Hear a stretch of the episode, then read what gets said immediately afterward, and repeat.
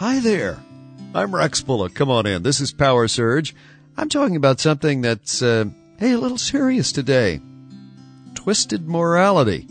You know, attacks are flying against those who would try to salvage what's left of America's moral decency. Well, I just ask, why should those who want to preserve traditional family values, if not the very fabric of society, be cast as the villains while peddlers of pornography assume the good guy roles? I mean, they're they're kind of allegedly protecting freedom of the press. You know, defenders of this material howl that critics have no right to impose their morality on the general public. Well, who's imposing his morality on whom? Today's glut of pornography has offended millions of Americans. It's undermined the task of parents. It's fueled child abuse and violence and promiscuity and divorce.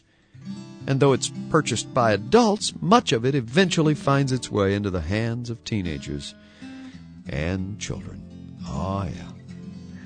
Well, listen, my friend, those who flaunt basic moral laws do no justice to the cause of freedom. A society where anything goes soon creates anarchy and destroys freedom itself. Freedom dies without self discipline.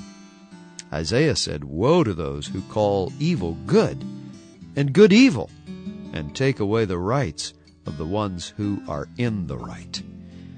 I'm Rex Bullock. This is Power Surge. Just a thought for the day and I hope that it's uh, well taken. Say, my friend, would you like a copy of today's talk? 1 800 783 3297. Come to our website, www.powersurgeonline.com. Have a great day. See you tomorrow.